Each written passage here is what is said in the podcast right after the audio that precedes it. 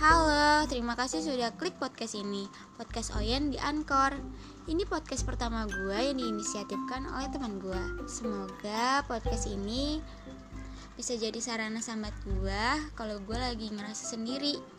Atau bisa jadi sarana sharing Atau bahkan bisa berkembang Setara dengan podcast Sana Idola gue Udah ya, segitu aja.